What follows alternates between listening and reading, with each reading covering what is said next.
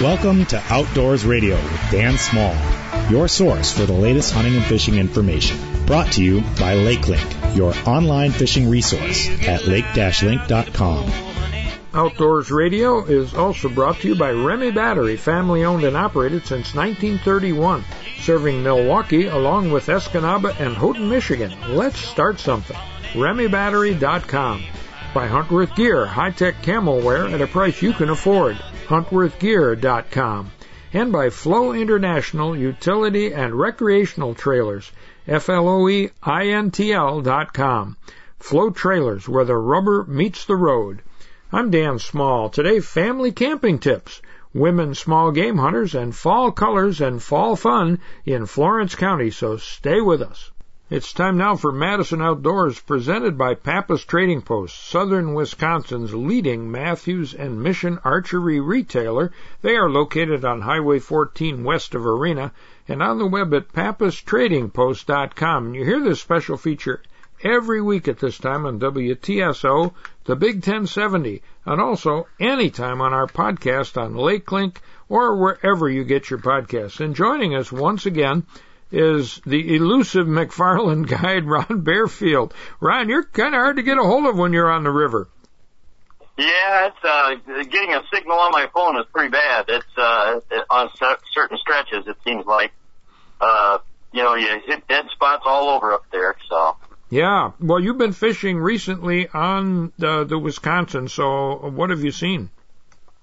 Well, the water's been pretty high the last week or so. It's starting to come down now. It's uh, it's come down this week to uh, oh about seven. Like on on on Wednesday, for instance, was uh, uh, the flow rate was seven thousand, but on Saturday, I believe it was, it was at twenty one thousand. So it was it was pretty high, and I'm not sure why it was that high. I know they got a lot of rain up north, but it, I didn't think it was that much rain, you know. And because twenty one thousand is pretty high. Yeah.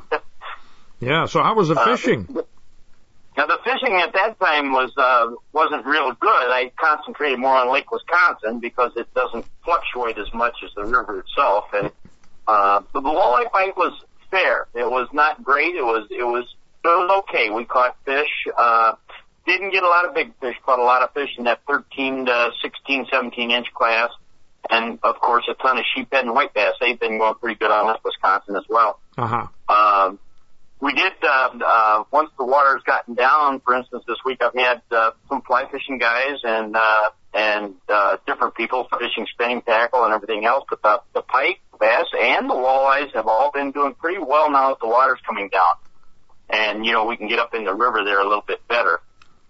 Uh, the flow has been been strong, uh, stronger than normal for this time of year, but it's uh, it doesn't seem to be affecting the fish too much. They're starting to put on that uh, fall bite uh, program right now. They've uh, they the water temperature's dropped probably nine degrees in the last two weeks. Anyway, nine to ten degrees.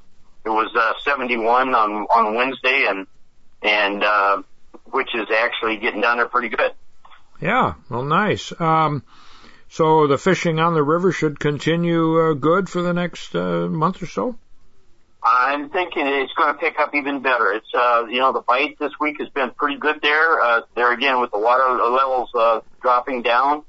Um, and the, the current, of course, and the flow rate's not as strong, which makes it easier to hold on places to fish. Um, I had fly guys out this week. Uh, they caught smallmouth and actually one of them caught his first walleye on a fly. So uh-huh. He was all excited about that. So that, yeah. and that's good. That's what it's all about. Yeah. Absolutely. Well, how about the Madison chain? The Madison chain has been a little bit slow. I mean, I, I'm catching some pike and uh, on spinnerbaits, uh, pike and, and bass. The, the fish I've been getting have been actually quality fish, pretty nice fish. Um, but uh, the numbers just aren't there right now. Uh, the water temperature hasn't cooled quite as much as it as it has on the river. Um, of course, the, the lakes, to be very honest with you, uh, uh, Dan, they, they look worse than I think I've ever seen them. Uh, right now, the, the water quality is terrible. You can see a bait down about six inches. Oh boy. Um, we have, where three week, two, three weeks ago, I could at least see down, you know, the foot and see the tops of the weeds, let's say in eight, nine feet of water. Uh, you you don't see that anymore. It's uh, they. I don't think I've ever seen them quite as bad as they are right now. I'll be darned. Well, uh, I'm sure you know Dick Brandt, who uh, retired from DNR a number of years ago. Um, he told me um, just this week that he was fishing. He, he put in on Kegonsa, and the the downwind side of the lake had a thick mat of algae so bad that he said, "I'm getting out of here." And he poked up into the uh, Yahara a little bit toward Waubesa, and he got up into Waubesa. I don't know if he motored through or if he actually, uh, you know, uh, pulled out and, and yep. went around. But he said uh, Waubesa was clear. So uh, interesting huh. how they change like that. You're right, and I fished Waubesa uh, three times this last uh, week, and and uh, or in the last week and a half, I guess, three different times, and I didn't find it that clear. Ah, I found okay. it where you coming out of Babcock Park there, uh, for instance, uh, where the narrows is and the buoys are, where the no wake is, where you go out into the lake. Yep. Normally, you can see the tops of the weeds there. You couldn't see anything there, so I don't know. Now, I don't know what part of the lake he was on. The south end of the lake was the same way. It was just, just solid green. And, uh, and everywhere I went, it looked just like Kegonsa because I've been fishing Kegonsa a lot as well. And, uh, I mean, the whole chain that I've noticed anyway, Monona, uh, terrible. I did have a good bluegill bite though in deep water, 25 feet of water. Uh, even though it was, the water quality didn't look good, uh, I was getting some very nice fish. Uh, bluegill wise, um, a lot of seven to eight and a half inch fish. Uh, uh, but they were in 25 feet of water and they were on the bottom. I mean, we were catching them very deep. So, oh, no kidding. Yeah. Yeah. Yeah, just a piece of worm. You didn't need a, you didn't need to get fancy with anything. They would hit a little plastic also. Um, getting it down there, you know, I was, uh, you could use a drop shot rig or you could use a, uh, just an egg sinker above a hook you know, and get it down there on the bottom and reel it up just a foot or so and just leave a dead stick over the side of the boat and that's how we were catching them. I'll be darned. You mentioned pike before. Have you ever seen a silver pike on the Madison chain or anywhere for that matter? Uh, personally myself, I have not, other than pictures. Um, uh, but I, I really have not seen any on, on the Madison chain. Usually they're pretty vividly uh, marked and uh, darker, you know, a darker pattern fish. But, uh, I, uh, I has uh, has anybody that you know of uh, been catching some or well, some there? Yeah, well, Noah Humfeld caught one in June, and uh, and uh, the guy he was fishing with, a friend of mine, Larry Michael, sent me some pictures, and I actually wrote it up for Outdoor News. I think they're running it in this next issue. Uh, and I talked to both Kurt Welke, John Lyons, and, and uh, also Dick Brandon. None of them had ever seen one on the chain, although uh, John Lyons says they're they crop up occasionally in Wisconsin because it's a mutation. So, uh, you know, if you ever see one, it's a rare fish, but it's not unheard of. Wow, yeah, that's uh, one I've never seen myself in person. Um, and I've been catching a lot of pike lately. They've been very active on the weed edges, uh, and, and just over the tops of whatever weeds you can, uh, can actually throw a bait to, uh, swim baits, big swim baits, weedless have been working well. Um, I'm expecting Mendota to start turning on here pretty quick. It's, uh, you know, you're catching some, we're catching some fish out there, but that's this time of year, usually October, November is when those fish really get going out there, the big pike and the big smallmouth. Mm-hmm. So, yep. looking forward to that. And that's also bow hunting season, uh, uh you know, know. with the rut coming on. Are you going to be hunting next weekend, uh, the 18th when it opens? I'm, I won't be hunting on the opening weekend. I usually don't hunt until, uh, about mid-October. Uh-huh. Um, I that's when I usually get get after them. Uh, we've got uh, four good, really good bucks on film on our cameras. Uh, we know they're there. Uh, we, my buddy was, that actually owns the farm was watching them in velvet, you know, out in his field in the evenings, and uh, but now they've kind of started to split up a little bit. You know, they're not in those little bachelor groups so much as they were. yeah, uh, yeah, but and but yeah, uh, it'll be mid October. Yeah, and they'll be fighting pretty soon and uh, uh rubbing all the trees. I got to get some collars on some trees I'm trying to protect here. Uh, I I forget some years, and they they really get to them. If if you planted a pine trees in there, they'll find them. They like those little pine trees. They just tear them up. yeah. Yeah, well, these are uh, black locusts that uh, we planted for eventual firewood, and I, I might have two dozen of them down in a little creek bottom, and they got almost every one of them. They didn't destroy them, but they rubbed them up pretty good, you know, and, and the bark kind of heals after a while. Yeah, it will after a little while. Yeah. Uh, sometimes they tear them up so bad when they're small though that they just tear the whole tops right out of them. Oh yeah, I've seen that on pines, like you said.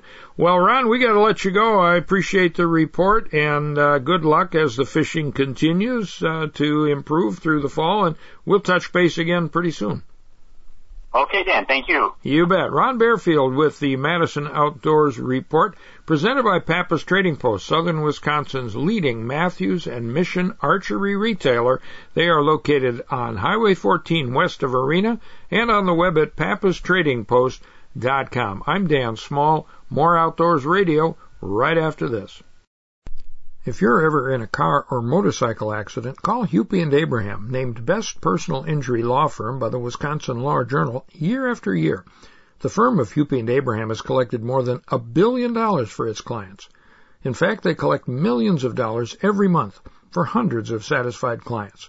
Call the firm voted best and rated best. Hupy and Abraham, 800-800-5678 or visit hupy.com. And by the way, all 11 offices of Hupy and Abraham in Wisconsin, Iowa, and Illinois are open for business. Well, Jeff Kelm joins me once again from his home in Wisconsin Rapids. So, Jeff, uh, how was your Labor Day weekend? I was good. We went over to the Sheboygan County Fair in uh, in Sheboygan, Wisconsin, uh, my hometown area, or where I was grew up, and uh, went and visited my father-in-law and uh, enjoyed the the county fair, which the kids always enjoy. Oh, cool. Uh, eat any uh, stuff on a stick? One year at the state fair, you tried to uh, eat as many different things on a stick as you could. I, I I stayed away from most stick stuff. Had teeny weeny donuts, a hamburger, corn on the cob, you know, usual fair food stuff, but uh not much for on a stick. Oh, I did have an apple on a stick. We had Yeah. a, Okay. my, my daughter and I shared a taffy apple, so Okay, all right. So pretty conventional, but that's that's okay. No tummy aches. that's right. Okay. Any tournaments? You got one this weekend, right? This weekend, Fall Sturgeon Bay Open tournament, uh, big nationwide tournament for the guys that are still chasing those brown footballs in the Bay of Green Bay. Uh, got uh, 40 some odd teams coming from all over the the world, and uh, going to be fun to have them there. And then uh, Cass Lake Masters Walleye Circuit next weekend, the final regular season event of the Masters Walleye Circuit 2021 season. Looking forward to that. All right. Sounds good. Well, Labor Day was pretty quiet around here. We saw a doe and a fawn in one of our pastures, and uh, Ozzy went out to shoot some video just to see what they would do. You know, the doe jumped the fence, but the fawn kind of ran up to it and didn't want to try. She ran around in circles for a little bit, and then she scooted around the uh, the corner and probably met mom down by the creek. Uh, but uh, it's good to see deer on the move, and this fawn was uh, healthy and pretty good sized actually already. Good. Well, you know, most listeners hear the show on Saturday, which this week, of course, is September 11th, the 20th anniversary of the terrible 9/11 events that killed nearly 3,000 people in New York City and elsewhere.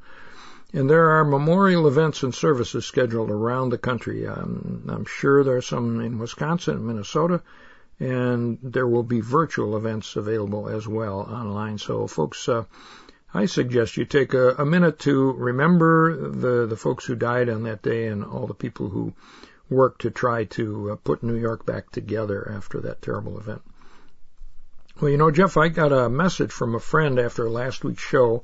He was listening to the podcast and he said uh, he, he, he said that I had mentioned that most bow hunters will likely be hunting from tree stands this year, and he pointed out that when he started 45 years ago, a lot of hunters stalk deer on the ground, and he wondered how many hunters do that today, either still hunt or stalk or hide in a blind. Uh, now you you hunt on the ground quite a bit, don't you? Quite a bit. Um, uh, I've got my eight-year-old son with me most of the time, and we're really just not equipped to be up both up in a tree at the same time. So uh, we feel much more comfortable on the ground. And you know, in 40, Dan, could you even use an elevated platform for something like gun deer season?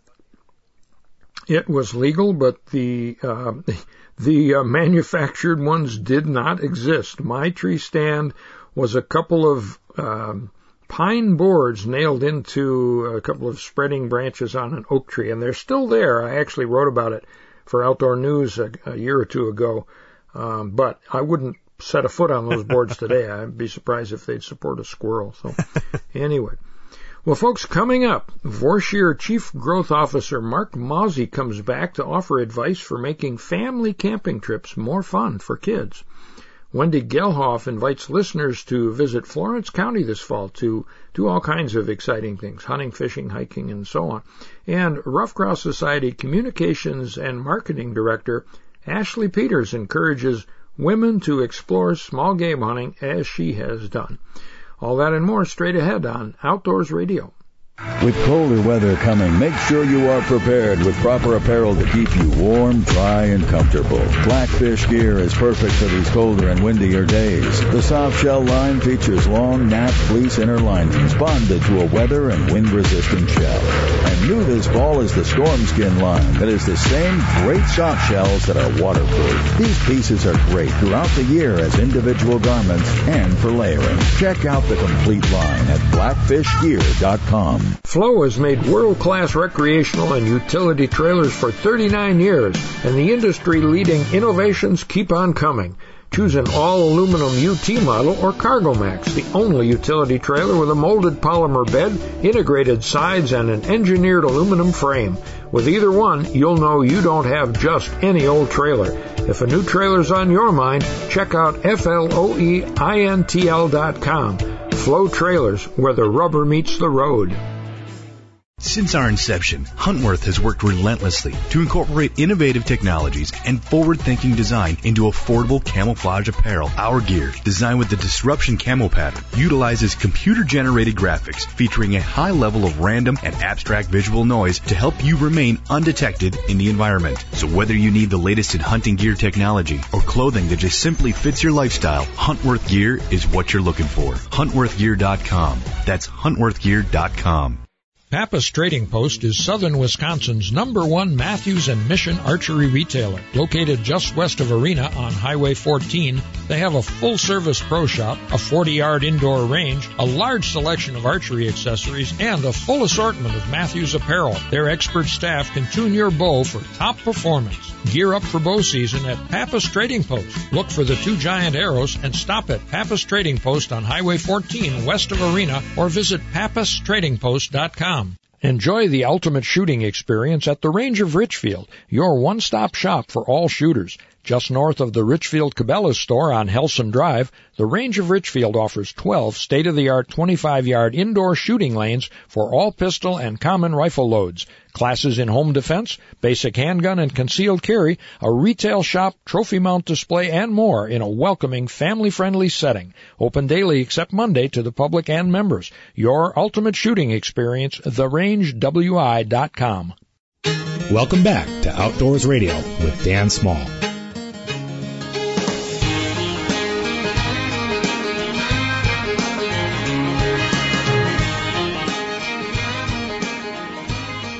Welcome back to Outdoors Radio. I'm Dan Small. Florence County, Wisconsin welcomes you to explore thousands of acres of county, state, and national forest lands, plus wild rivers, ATV, UTV trails, and more. And you can find out details on all these things at exploreflorencecounty.com. Joining us now with an outlook for what you can do in fall is Wendy Gehlhoff. She's director of Florence County Economic Development and has become a regular on the show. Well, Wendy, uh, fall is almost here. Welcome back. Well, great to talk to you today, Dan. Thanks. You bet. Now, what can folks do this month in Florence County? Well, in September, September 18th is the opener for grouse season and woodcock, so it's, we're looking forward to that season. Uh, the birds seem to have been on kind of an uptick, and um, we've got some re- great resources for people to find good locations to hunt. Um, with so much county and state and federal land in our little county here, we've got over 200,000 acres total. There are a lot of different opportunities. I guess the biggest uh, opportunity is the county forest land because a lot of that is managed aspen. So there's some great areas of that young five to 20 year old aspen stand that is perfect for grouse hunting. Um, one place people can really go to, to research things on the DNR website, the FFLIGHT, F-Light they call it, yep. has a, a mapping Yeah, the mapping system. So it shows that 5 to 20 year old aspen acreage as well as the lowland brush areas for woodcock. And that, that really gives you some good areas here in our county. Yeah, and um, grouse numbers, uh, as you say, seem to be up a little bit. Uh, that's that's really good. Um, do a yeah, we've got eight different eight different hunter um, walker trail ah, networks. yeah, good. And those are yeah, you can find those on our website.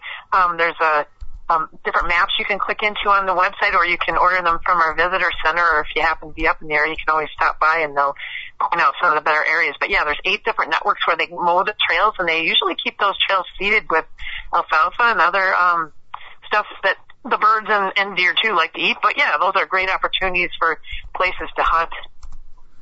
Uh, absolutely, and they're easy walking, especially early in the fall when the foliage is still pretty uh, heavy and the cover's thick. Yeah, good point. Right. Yeah. Well, uh, what else you got going on there? Well, we're always excited about our ATV trails, and this time of year, and things are cooling off a little. It, it makes for a great ride. We've got 160 miles of trails. Um, our BlueOxTrailRiders.org is the website for our trail group, but they always keep the trails so well maintained. Um, also kind of unique, we've got a 17 acre off trail ATV park where you can play in the hills and sand dunes and mud puddles, and that's right along trail number two, um, just uh, across Fisher Lake in downtown Florence, so it's real accessible. Um, and we're pretty excited. We've got um, really five different campgrounds that are totally accessible uh, by ATV, UTV, and, and friendly for those folks. So we've got two private ones, Camping in the Clouds, and then Keyes Lake Campground as well is accessible um, and welcomes ATVers. And then as far as county campgrounds, we've got Lake Emily, West Bass Lake, and then kind of unique, we've got Morgan Lake out in the Nicolet National Forest. Nicolet, usually the National Forest folks don't aren't real big on ATVs, but they did set up that one campground where you've got access there out in the Nicolet. So that's that's pretty awesome. And then of course our trails connect to some of the counties around us real well, and then into Michigan. So this is a, a prime area if folks want to take weekend long type trips as well. Uh huh. And I'm glad you mentioned there's a special area where people can uh, get in the mud and tear things up a little bit because that's uh, something you don't want to do on the uh, organized trails. Right, that's really important to keep uh, our, our rights for access because some of the trails go through private lands and, and folks really get upset if people go off the trail. So yeah, very important so you aren't disrespecting whether it's private land or public land for that matter because the erosion it can cause isn't helpful on the public lands either. Um, and yeah, we've got a couple, three different waterfalls you can get to by ATV as well that are right on the trail, so that's pretty handy. Yeah, and now you mentioned a riders group. Can you give us that website again? Yes, our local group that handles both um, ATV, UTV, as well as the snowmobile trails in the winter. They cover the entire county. It's Blue Ox Trail Riders dot org, and they're super helpful and got a good website. Okay, Blue Ox, like Paul Bunyan's uh, Babe, right? That's right. That's right, Dan. Yeah. Okay. Well, it's um, almost fall, and I imagine you're starting to see some fall colors, aren't you? We are, yeah. Just a few of those little red maples are starting some of the smaller trees or branches on bigger trees, but I would say in the next week or so there'll be a few more. So it's always changing, as you know, but it makes for some great uh, fall color rides, whether it's by ATV, UTV, or just by car. But um, Rustic Road number 74 out in the Nicolet National Forest is 32 miles that goes right through that area out in Fence. Um, that's a beautiful drive. And you wouldn't want to miss driving to the top of Keyes Peak. That's the highest point in our county and top of our ski hill. Um, that's got a great view, a beautiful vista looking over Keyes Lake. People take photos up there quite a bit. And then, of course, the waterfalls get extra pretty, I, I think, anyway, with the fall colors. So that's something I, I always try to get out and do. Yeah, and speaking of water, uh, the fishing is still pretty good in the fall, isn't it?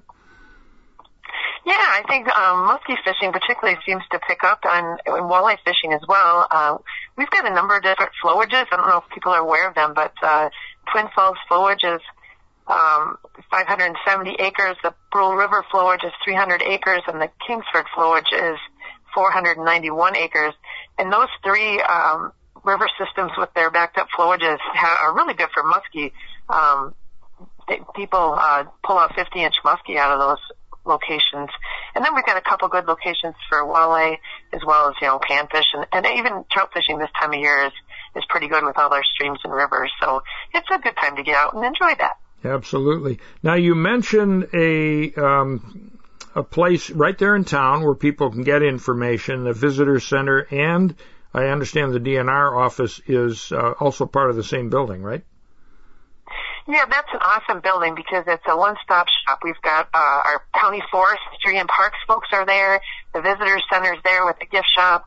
The DNR folks are there, so if they're in the office, you can ask them questions. And then also our national forest offices, the U.S. Forest Service is in that building as well. So it's pretty much a one-stop shop for any information related to Florence County. Well, Wendy, thank you so much for an overview of uh, what folks can expect if they travel to Florence County this month. And uh, we plan to talk to you uh, probably in early October to see how things are going and uh, maybe get another report. That would be great, Dan. Yep, exploreflorencecounty.com. We've got a lodging guide, dining guide, and uh, recreation guide on there as well. So, and our visitor center is located at the intersection of U.S. Highway 2 and Highway 70. All right. Well, thank you so much, and we'll talk to you soon. All right. Thanks so much, Dan. Take care. You bet. Wendy Gehlhoff is Director of Florence County Economic Development. As she mentioned, you can learn more about all the things we talked about at exploreflorencecounty.com. I'm Dan Small. More Outdoors Radio right after this. Listen to more Outdoors Radio online at dansmalloutdoors.com.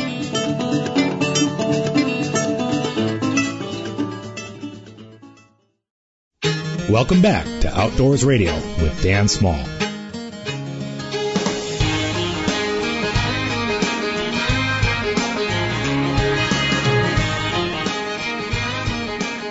Thanks for joining us on Outdoors Radio. I'm Dan Small, and last week we spoke with two gentlemen from a company that makes quality off-road camping trailers. Vorsheer is the name of the company. Their website is V-O-R-S-H-E-E-R shop vorsheershop.com. That's vorsheershop.com. We talked with Steve McLeod, the owner and founder of Vorsheer, and Mark Mauzy, who is the Chief Growth Officer. And Mark is joining us again now this week to talk about some of the things we just didn't have time to get into last week. Mark, thanks for uh, taking more time to uh, spend it with our listeners. You bet, Dan. Happy to be back with you. Well, um, you and I have talked uh, off uh, off air, and I know that you have a PhD in marriage and family therapy and systems theory as well. Um, how does that work into your role as uh, chief growth officer for Vorsheer? It's an interesting path, but uh, the short version is I, you know, I was a practicing therapist for 15 years, uh, but my background in systems theory actually provided me with some really useful tools for a growing company. Mm-hmm. Uh, and I had some conversations, and and it turns out that uh, a lot of the things that I bring to the table were just a good fit for where the company's at. And uh, asked if I would join the team and bring those skills to the to the table, and so we've uh, we've done that, and we've been enjoying the journey and uh, figuring out how to make things work, and and uh, of course grow the company as well as keep it fun and, and not lose sight of our focus.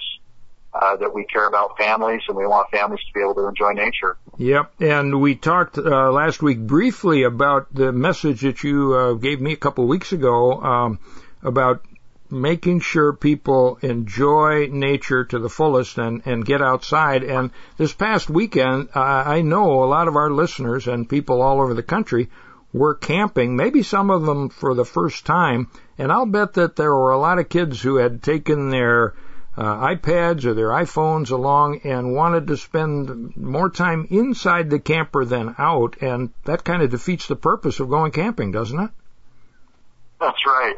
That's right. And you know, there's nothing wrong with having a nice camper and and using it to get outdoors, but if you spend your whole time in the camper, you know, on an iPad or watching the big screen TV, it's not very different than being at home. Uh, nature offers really, really good energy mm-hmm. for kids. Um, in fact, there's there's an old saying that if you're at home and your kids are bouncing off the walls, take them out where there are no walls. Mm-hmm. Um, and nature can provide that. Uh, Abso- And, uh, absolutely. Um, and and uh, you've got some uh, some tips for folks who maybe didn't have the greatest experience last weekend, but are going to try camping again before the season ends. What what tips have you got to share? yeah, well, well, firstly, I would say try again. Don't give up. Yeah. Uh, you know, really, if you think about it, Dan, all of us have been kids, Mhm. you know, and we're all still kids at heart. And we love things that are fun and we love things that are exciting. And if you give kids just a little bit of direction in nature and let nature do the teaching, it'll take care of itself. It doesn't have to be very structured for those parents, particularly those moms that are kind of tired and worn out.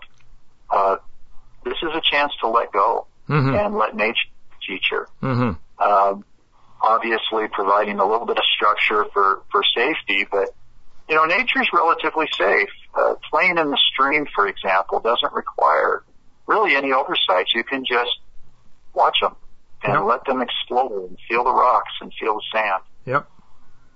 Um, okay, so um, if we, uh, of course, uh, kids have to be of a certain age to be allowed to, you know, explore on their own or even with parent supervision. But um, what about more structured activities without getting into the rules of a game and putting up a net and all that good stuff? Yeah, yeah, let's talk about a couple. Uh, if you really want kids to enjoy nature, there's a really simple activity. It costs almost nothing and it's really fun for them. And you just get a nature journal put together. Now this is a little bit different than, than a writing journal. It's actually just blank pages, probably pages without lines. You can just get plain paper and staple it together. That's fine. And give them some crayons.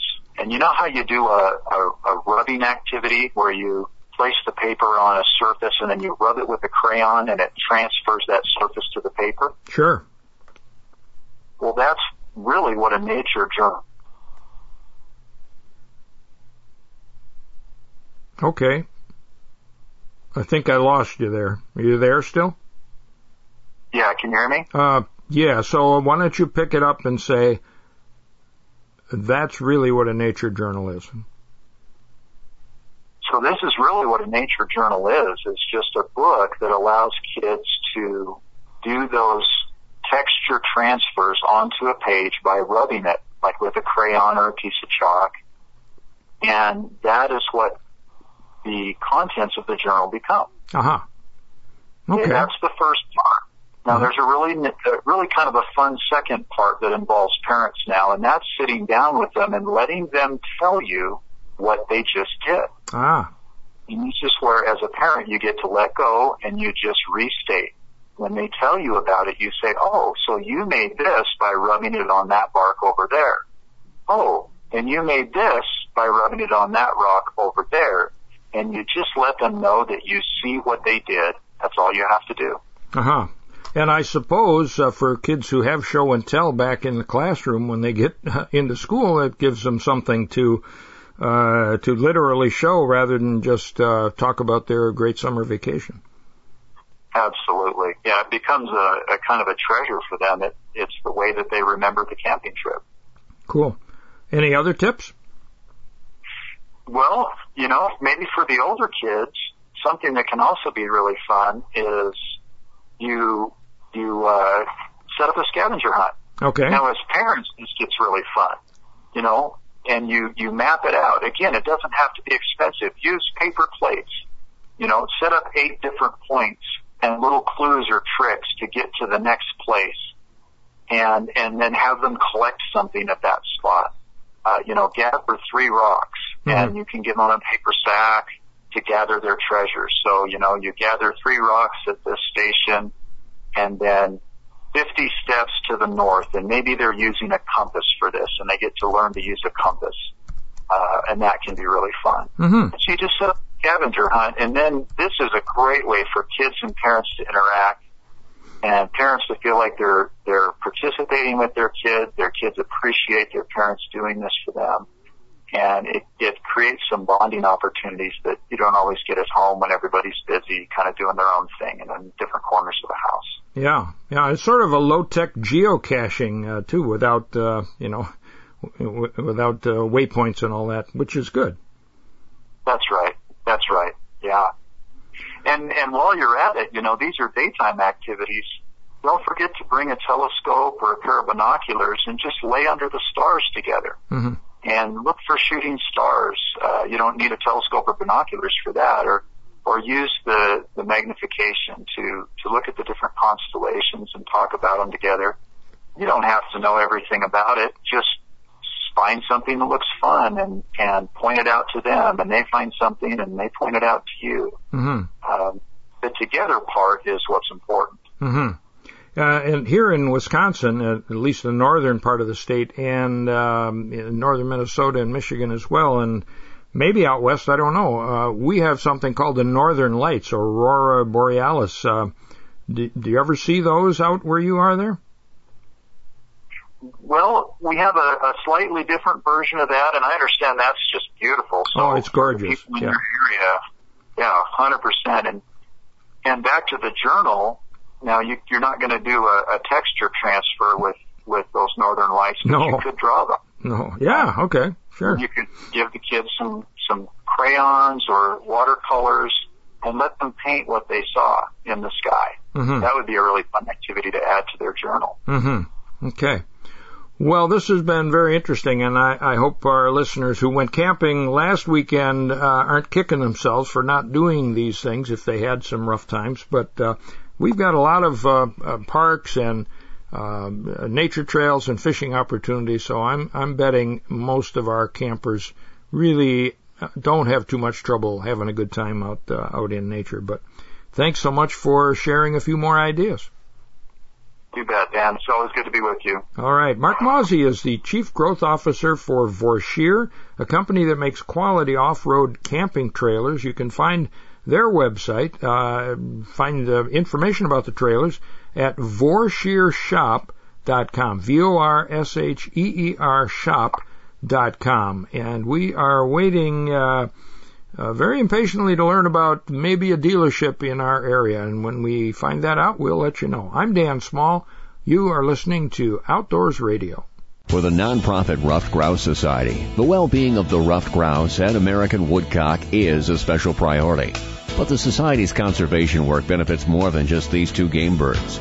The organization's programs help a long list of other young forest wildlife, including songbirds that must have thick, brushy habitat to survive. For more information about forest wildlife habitat management, contact the Ruffed Grouse Society toll free at 888 JOIN RGS. Here's a message from our friends at Remy Battery in Milwaukee, Escanaba, and Houghton. As Remy Battery enters the 90th anniversary of our company, we want to thank all of our customers and friends we have made over the years. Thank you for your continued support to our local, family-owned company. We invite you to our newly remodeled Milwaukee retail store on the corner of 43rd Street and Lincoln Avenue. We have batteries from the largest military crafts to the smallest hearing aids. Big and small, we have them all. Stop in for a free battery and electrical check before you hit the road, trails, or the waters. Don't forget to ask your sales representatives about volume pricing. Call Remy at 414-384-0340 or visit online at remybattery.com for all your battery and battery accessory needs. Enjoy the ultimate shooting experience at the Range of Richfield, your one-stop shop for all shooters. Just north of the Richfield Cabela's store on Helson Drive, the Range of Richfield offers 12 state-of-the-art 25-yard indoor shooting lanes for all pistol and common rifle loads. Classes in home defense, basic handgun and concealed carry, a retail shop, trophy mount display, and more in a welcoming, family-friendly setting. Open daily except Monday to the public and members. Your ultimate shooting experience, therangewi.com.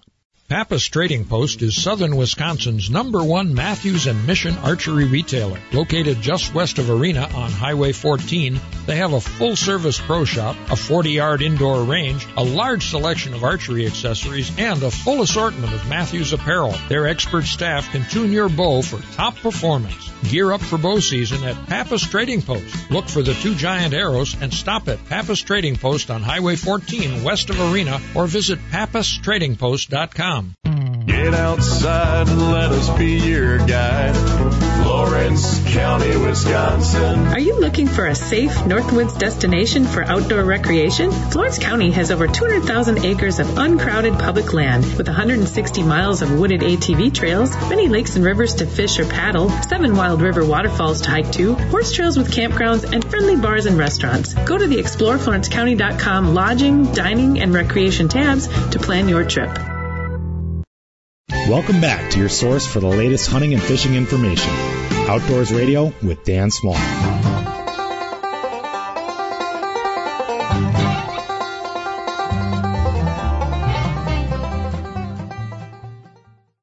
Thanks for joining us on Outdoors Radio. I'm Dan Small. The Ruffed Grouse and American Woodcock Societies are celebrating 60 years of habitat improvement for grouse, woodcock, and other young forest wildlife. You can learn more or you can join the societies at ruffedgrousesociety.org.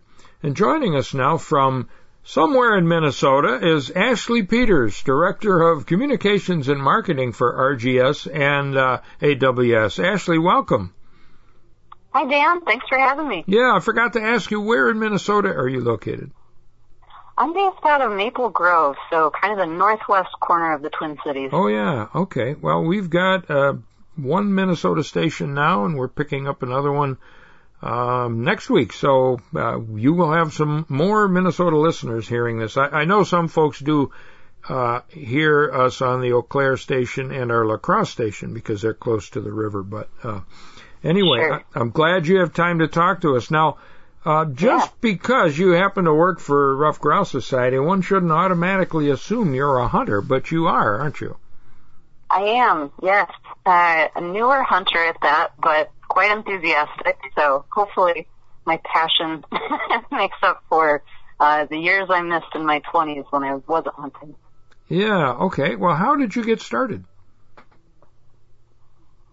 Sure. Yeah, I got started um, back in 2016. I met a few people at a recruitment, retention, and reactivation conference, um, and got to know some ladies who were also interested in learning how to specifically upland hunt.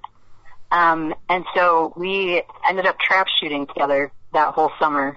And uh, when fall came, was very comfortable with a gun. Um, I hadn't done before. I hadn't owned a gun uh, previously, so that was really helpful. And then um, going into the season, it was just really important to have a group of folks that I felt really comfortable with um, and felt like I could really trust them. Um, and got out in the field and got to see what it's all about with the dogs and being outdoors in the fall. Um, of course, that can either mean bug spray and sunscreen, or it can mean, uh, you know, hand warmers and and winter coats, depending on the day. But um, really, there's something for everybody in upland hunting, and so I certainly found a home there and was so excited about it that uh, a year ago I applied to work for the Ruffed Grouse Society.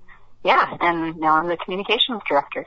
Yeah, and you mentioned a couple of keywords there. Um, comfortable is the one that sticks in my mind. Um, as a person who came to hunting as an adult, uh, you didn't grow up with the culture of hunting that so many, uh, at least so many men do. You know, a lot of boys. Uh, uh, when I was growing up in rural America, everybody hunted, but uh, that's not true anymore. And I think it's uh, uh, it's important for any any hunter to feel comfortable with the sport and the uh, the gun and the terrain and the people he or she is hunting with. But it's probably more important for women, don't you think?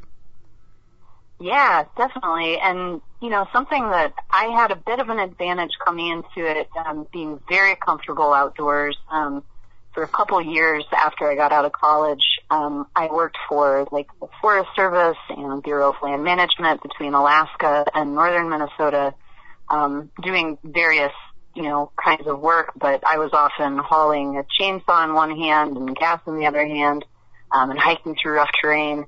So, um, grouse and woodcock hunting in particular uh, feels very familiar to me because um, I had that experience. But of course, um, when you're hiking through the woods with a gun and keep an eye on dogs and the folks that you're with and um, trying not to trip over things, um, it's a it's a it's a bit different. So um, certainly getting used to uh, the gun was probably the biggest um, the biggest hurdle for me in the beginning, which is why practicing trap shooting the summer before my first hunting season was so important for me in particular. Uh huh. And do you still uh, shoot clay birds? I do, yeah. Uh, I was part of a league this summer, and um, I don't know if I got better, but I certainly got a lot of practice. yeah, yeah. Okay. Well, you mentioned hunting with a, a group of ladies um, who have similar interests, and I understand you've got kind of a tradition already and a grouse camp that you do with these uh, with these other ladies. Yeah. Um, we affectionately refer to it as Grousemas, Huh. kind of like Christmas for Okay. grouse hunters. Yeah.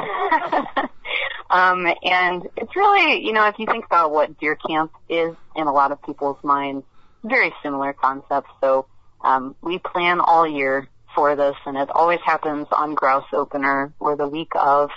Um, and we really just, you know, we know that opener is typically not maybe the height of hunting, uh, especially for grouse and woodcock in the fall. Um, still a lot of leaves on the trees, right? A lot of bugs.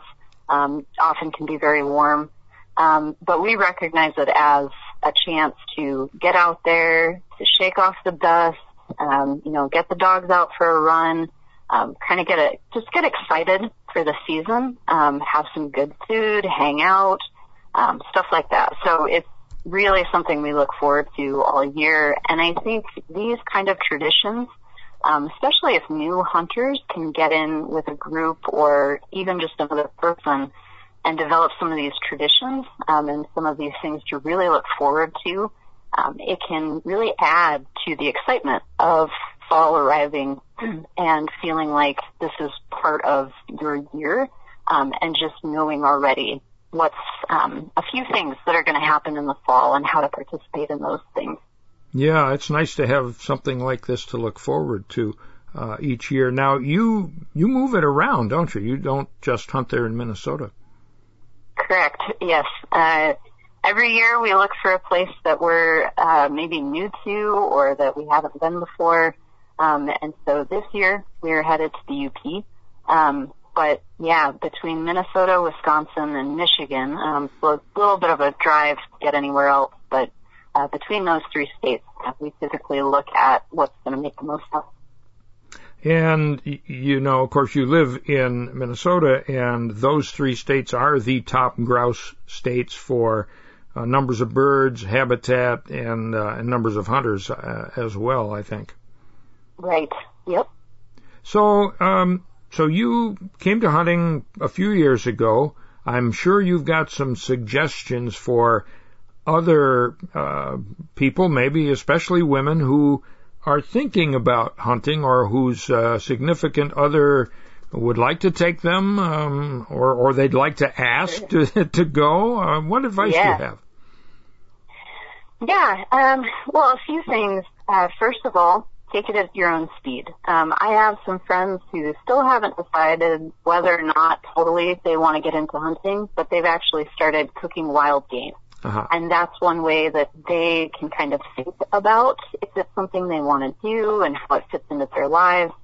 Um, and a lot of people really enjoy that cooking aspect. And so if you can get excited about the food, usually that's, that's a pretty good motivator to get into the field. Um, and so that's one thing is just knowing about wild game.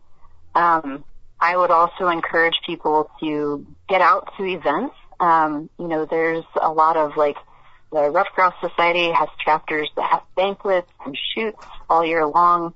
Um, and those are a really great way to just meet other people within the community. Um, National Wild Turkey Federation has R3 events.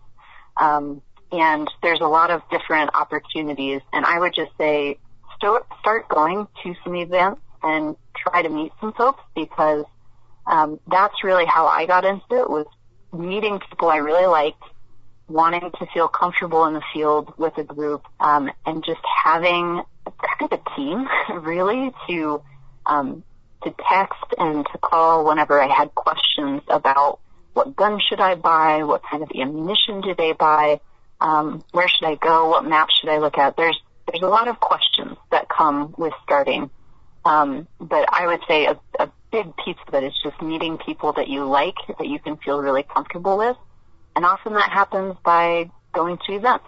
Um, but uh, one thing that folks can do right now, even if there isn't an event coming up, there are a lot of forums online. Some of them are on Facebook.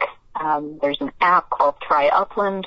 Um, so there's a lot of different ways online to tap into the knowledge and the conversations that are already happening, especially right now as people are gearing up for the season. Uh-huh. So hunters who uh, are already experienced hunters but haven't tried grouse and woodcock hunting, there there are forums for that. Yeah, absolutely. And there's a Wisconsin grouse and woodcock hunters page. Um, so I'd encourage I would encourage folks to take a look at that and um, just read through. You know, there's a lot of really knowledgeable folks who chat there. Um, there's also forums for Minnesota and Michigan, um, and I pay attention to a lot of those because um, there's a lot of good conversation about, you know, what folks are seeing out in the field. Like there was a lot of conversation this summer about how many broods people were seeing as they were out and about. Mm-hmm. Um, so that's always really interesting insight, even if you are a current grouse and woodcock hunter.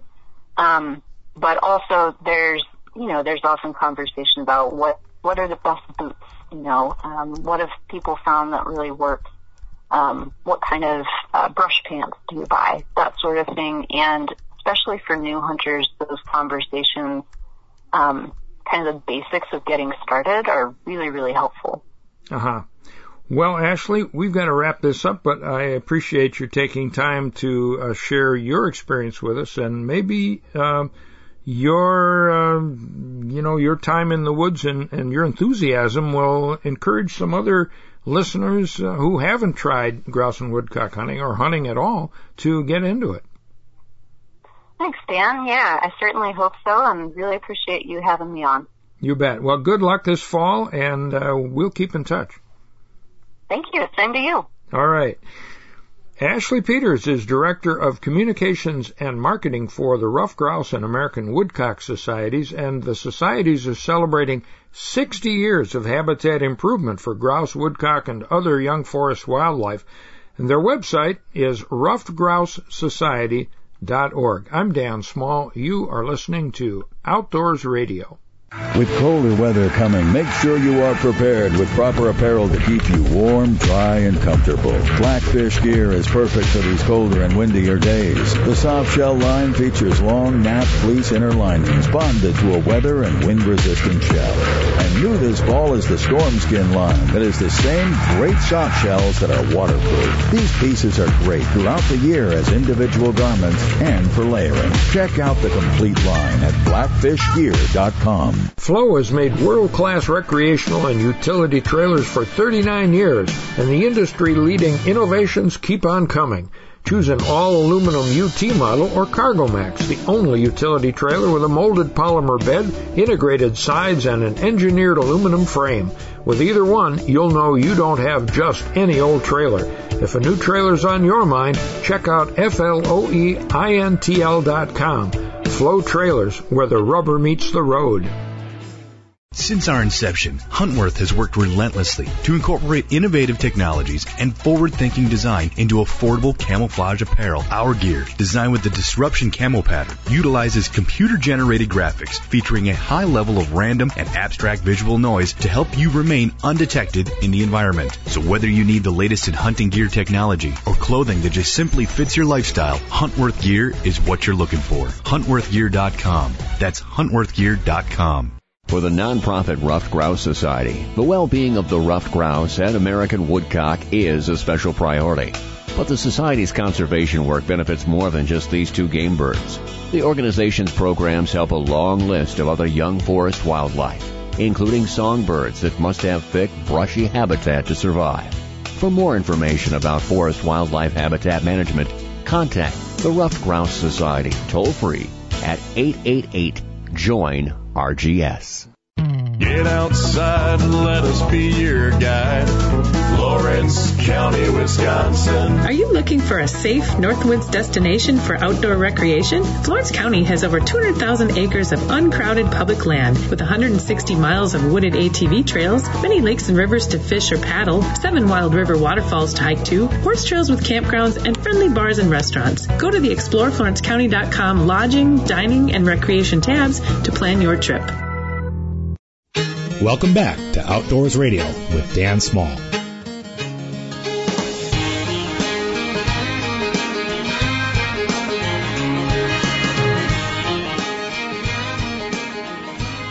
Outdoors Radio is brought to you by Cedar Lake Sales on Highway 33 West in West Bend on the web at cedarlakesales.com and check out Cedar Lake Sales website or Facebook page for updates and details and they've got your new and used boats in stock as well as uh, some 2022 models. They're uh, fresh off the showroom floor, onto the showroom floor, I suppose.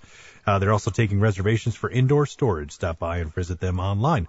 We're also brought to you by Remy Battery, family owned and operated since 1931, serving Milwaukee, Escanaba, and Houghton. Let's uh, start something, huh? It's going to be a lot of fun at RemyBattery.com. By Huntworth Gear, high-tech camo wear at a price you can afford. HuntworthGear.com. And by Floe International Utility and Recreational Trailers. FloeINTL.com. Floe Trailers, where the rubber meets the road. Indeed. And if you happen to miss an episode of Outdoor Wisconsin, you can watch any one of our shows from the past several seasons at milwaukeepbs.org. They're actually playing uh, season number 29 now, which is, uh, I've lost track of the years, but it's uh, five or six years old. There's some segments you and I did and some from Deb Wolniak, Judy Nugent, uh, and some retros as well. It's a lot of uh, a lot of fun looking at those old shows. And if you happen to miss Deer Hunt Wisconsin 2020, you can watch it online on the Deer Hunt Wisconsin YouTube channel. If you missed anything on today's radio show, you can listen to us online all the time. Go to lake-link.com, go to the outdoor radio page. You can download this show and past shows up to about a year.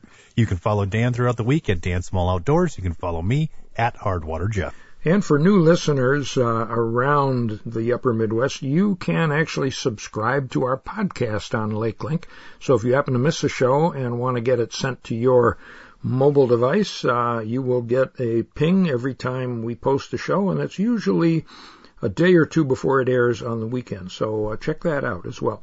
Several items from the DNR this week. DNR is encouraging hunters to have their deer tested for CWD. We've been hearing that for the last, gosh, 10 years at least. And there are details on CWD uh, sampling stations and other information on the DNR website. Obviously, the keyword CWD. And there's a form in your Go Wild harvest history that makes entering your info easy. And they're encouraging folks in 17 counties, counties in the Northeast District to have their deer tested this year. And if you want to help other hunters get deer tested, maybe you or your organization would like to adopt a kiosk or sponsor a dumpster, and there's a DNR cost sharing program available to help defray costs. That also is on the DNR website. Uh, let's see. We'll save this one for next week. I think that's an interesting story about uh, what's in landfills. I'll uh, let you guess next week what the largest percentage of items in landfills might be. And we'll tell you what it is next week. Our theme music is by Warren Nelson. You can hear more of his tunes. Warren is a native of southeast Minnesota, and uh, he lives now in Washburn, Wisconsin. He's been there for about 40 years. You can hear more of his tunes at warrennelson.com. You can buy his CD, Anglin Wayne and the Trollers, featuring our two theme songs, You Get a Line and Trolling Home to You. I'm Dan Small here with Jeff Kelm. Have a safe weekend and get outside. And be sure to join us again next week for Outdoors Radio. You've been listening to Outdoors Radio. your source for the latest hunting and fishing information. Find more Outdoors Radio online at dansmalloutdoors.com. Brought to you by LakeLink, your online fishing resource at lake-link.com. When my wrist gets a little chilly on the gunnel, when my lazy ike is just too lazy to lure. When the worms go dry in the coffee can, honey, I'll be trolling.